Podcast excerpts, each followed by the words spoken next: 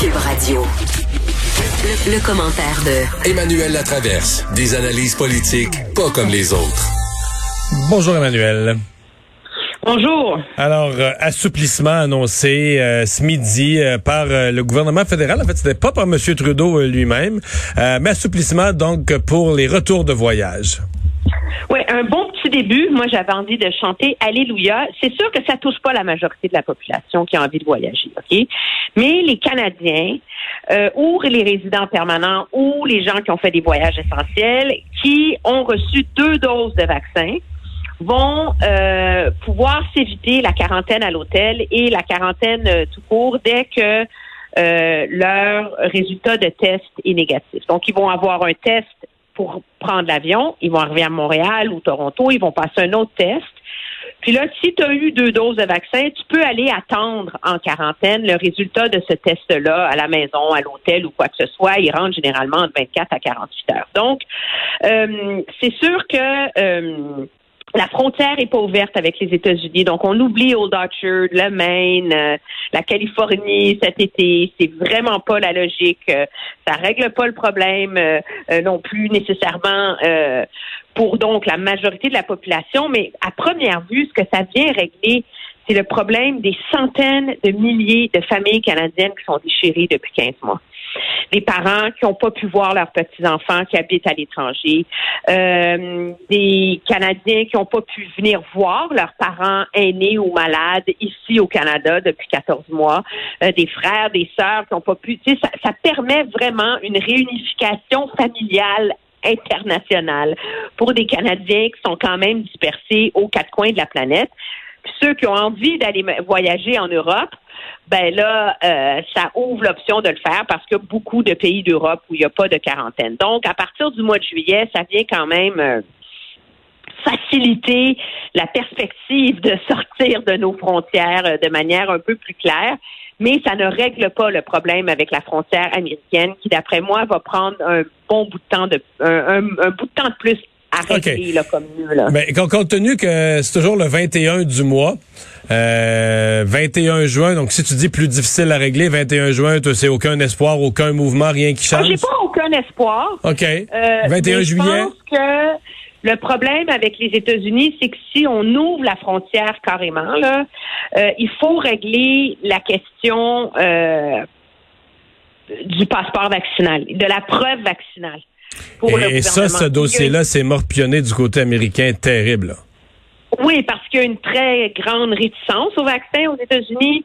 Il y a une très grande euh, euh, réticence à ce genre de documents qu'on craint que ça mette en péril euh, la vie privée des gens, etc. Donc, c'est c'est un écueil à naviguer là. Euh, et, euh, et le gouvernement, je pense, euh, par souci pour les relations diplomatiques, va vouloir le régler avec les États-Unis avant de le régler avec le reste de la planète. Est-ce que les discussions au G7 cette semaine vont permettre d'élucider tout ça? Peut-être. Ah, peut-être, ouais. Euh, donc, je mets pas une croix dessus, mais mettons que. mais, Emmanuel, concrètement, là. œufs dans le panier, là. Ouais. Ben terre à terre, là. Est-ce qu'on peut penser, parce qu'on dit, OK, l'idée d'un passeport ou d'une preuve vaccinale, peu importe le nom, c'est d'avoir quelque chose d'uniforme. Tu mettons que c'est un code barre, ça peut être scanné avec une machine, tu connais, ça se copie pas. Ben, mettons, euh, est-ce qu'on pourrait accepter, demander aux douaniers canadiens là, de juger un papier signé par un pharmacien à main quelque part euh, dans, dans la ruralité du Tennessee? T'as un papier signé à main par un pharmacien dont l'écriture est pas lisible, puis il dit ouais ouais, euh, Joe il a été vacciné deux fois. Qu'est-ce que tu fais avec ça là que- Oui, sauf qu'on le- on le fait déjà, ça. Tu sais, quand on prend euh, l'épreuve de vaccin obligatoire pour voyager, tu sais, comme le vaccin contre la fièvre jaune pour entrer dans des pays d'Afrique, là. Tu sais, moi, j'ai un, j'ai un espèce de passeport de vaccin de voyage, là. Ouais. Puis il y a une étampe dedans, puis il y a, une- il y a un gribot euh, de la personne qui m'a donné le vaccin avec une date à côté, là. Tu sais, le monde fonctionne avec ça depuis des années, là. Donc, c'est pas si clair que ça, comment tu réussis, je pense, à résoudre ça. Mais ce qui était très clair dans le message des ministres du gouvernement Trudeau aujourd'hui, c'est que le gouvernement va y aller par étapes. Alors, dans la mesure où la levée de la quarantaine pour les Canadiens et les résidents permanents qui rentrent, qui mettent les pieds au Canada, ne sera pas mise en œuvre avant début juillet, et qu'on dit que c'est la première étape, ben c'est difficile d'imaginer qu'on va rouvrir la frontière avant que la première étape ait été mise en œuvre, tu comprends? Puis tout le monde s'accroche beaucoup à l'idée que ça prend 75% de la population qui est vaccinée. Donc je pense qu'il faut encore prendre notre mal en patience, là, puis que ça, c'est un hmm. C'est une, vraiment une première étape qui sera mise en œuvre au début du mois de juillet. Ouais. À suivre, oui, effectivement, ça va, ça va demeurer. C'est-à-dire qu'on dirait qu'une fois que le déconfinement est réglé à l'interne du pays, ça devient la, discussion suivante. Euh, parlant de M. Trudeau à Ottawa, l'opposition qui euh, lui a réservé des critiques très, très, très sévères euh, aujourd'hui, limite irrespectueuses pour ses propos sur le masque et la loi 21. Là une grande apôtre du respect en politique, là, mais moi, faire le lien entre le masque et la loi 21, je te jure, j'ai tombé en bas de ma chaise. Je dis, où est-ce qu'il s'en va? C'est tellement débile. Ça n'a tellement aucun bon sens. C'est comme, c'est comme une joke de bloke assis sur le quai en train de prendre une bière, tu sais?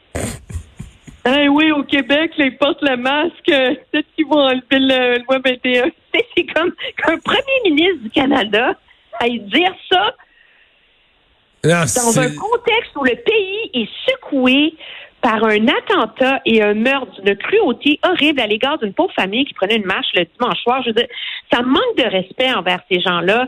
Ça, ça manque de respect envers les Québécois. C'est mal informé et ça illustre ce besoin de M. Trudeau de toujours essayer de faire plaisir à tout le monde. Alors, qu'on lui demande si la loi 21 est responsable de la montée de la haine contre les musulmans, il est capable de dire non. Mais là, comme les journalistes anglophones s'acharnent, il y a comme une petite alerte dans sa tête. Les Canadiens anglais ne seront pas contents. Fait que trouve une façon de leur donner un os. C'est là qu'il accouche de cette comparaison et de cette réflexion absolument euh, loufoque. Écoute, c'est c'est hallucinant. Et M. Blanchette avait raison de se déchirer la chemise ce matin, là. Mario, je suis allée voir les statistiques. Là. La province numéro un au pays pour les crimes haineux, c'est laquelle? La Colombie-Britannique. Ah oui? La province numéro deux pour le nombre de crimes haineux, c'est laquelle? C'est l'Ontario. Le Québec, troisième place. Mais la ville de London, d'ailleurs, euh, et certains l'ont rappelé, la ville de London a son propre historique, puis c'est pas pour les blâmer, c'est pas, c'est juste pour dire, ben, au moment où un crime comme ça arrive à London, on n'a pas besoin de venir à l'Assemblée nationale du Québec pour chercher de l'explication, là.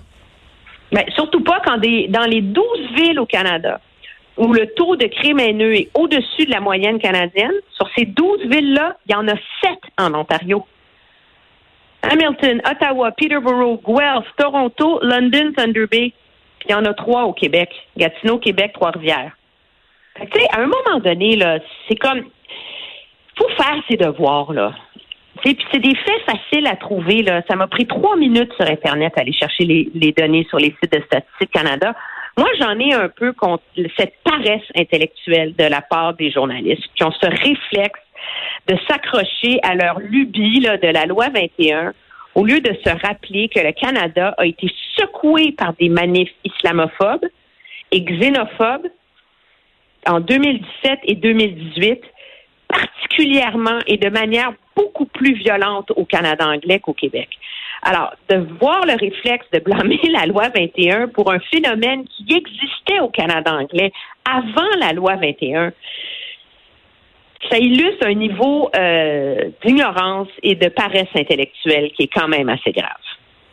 Mais est-ce que le premier ministre n'aurait pas dû être préparé à répondre ça, à dire que London avait ses problèmes avant la loi 21, ramener le débat à ses éléments fondamentaux, puis qui euh, ben, le but le but est pas de se diviser d'une province à l'autre, de, de s'unir dans la recherche de solutions. Il y avait bien des choses à dire avant de glisser dans ça. Dit, je le problème, c'est que ça, il l'a dit dans ses réponses précédentes là.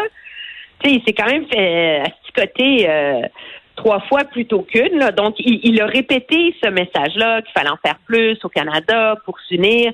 Mais ce qui est malheureux, c'est que en dernier recours, il n'était pas capable de ramener le débat aux faits fondamentaux autour de ça. Et le problème politique que ça pose pour M. Trudeau, c'est que c'est lui qui s'est fait élire en 2015 comme premier ministre en promettant de mettre un terme à l'intolérance, au racisme et à tous ces, ces, ces zones d'ombre qui persistent dans notre société. Et le constat, c'est que six ans plus tard, ces phénomènes-là sont en hausse au Canada, la menace que ça pose sont en hausse. Je ne suis pas en train de blâmer son gouvernement. Mais je suis en train de dire qu'il y a une réflexion qui doit s'imposer au Canada là-dessus et qu'il faut cesser de porter des lunettes roses à s'imaginer que le Canada est le plus meilleur pays du monde, puis que ça, ça suffit et que ça nous exempte euh, d'une réflexion et, sur les et quand ça marche pas, ouais. Quand ça marche pas, c'est à cause d'un fait isolé à cause du Québec. Ben, c'est comme, regarde, c'est tellement agaçant, là. C'est, c'est, c'en est choquant, tu sais. Puis moi, j'ai pas le réflexe, là, de mettre ma chemise à snap puis de m'indigner, mais celle-là, je trouve ça indignant. Je, veux dire, ça, me- ça me choque vraiment, tu sais. Parce que je pense qu'il faut avoir le courage d'avoir ces réflexions-là. De la même façon qu'au Québec, on a eu le courage de l'avoir, cette réflexion-là, après l'attentat de la mosquée. Ça n'a pas été une réflexion facile à avoir au, Québec au lendemain de cet attentat-là. Ça crée un malaise, c'est difficile, euh, et c'est surprenant qu'on soit pas capable de l'avoir en Ontario quand ça touche une ville où il y en a eu des problèmes dans le passé. Il y a comme un aveuglement volontaire là-dedans qui est très malheureux et qui ne qui ne sert pas cette communauté musulmane qui va continuer à vivre à London avec le poids et la crainte qui découle d'avoir vu une famille se faire faucher par un extrémiste sur un coin de rue. Merci, Emmanuel. Au revoir. Au revoir, à bientôt.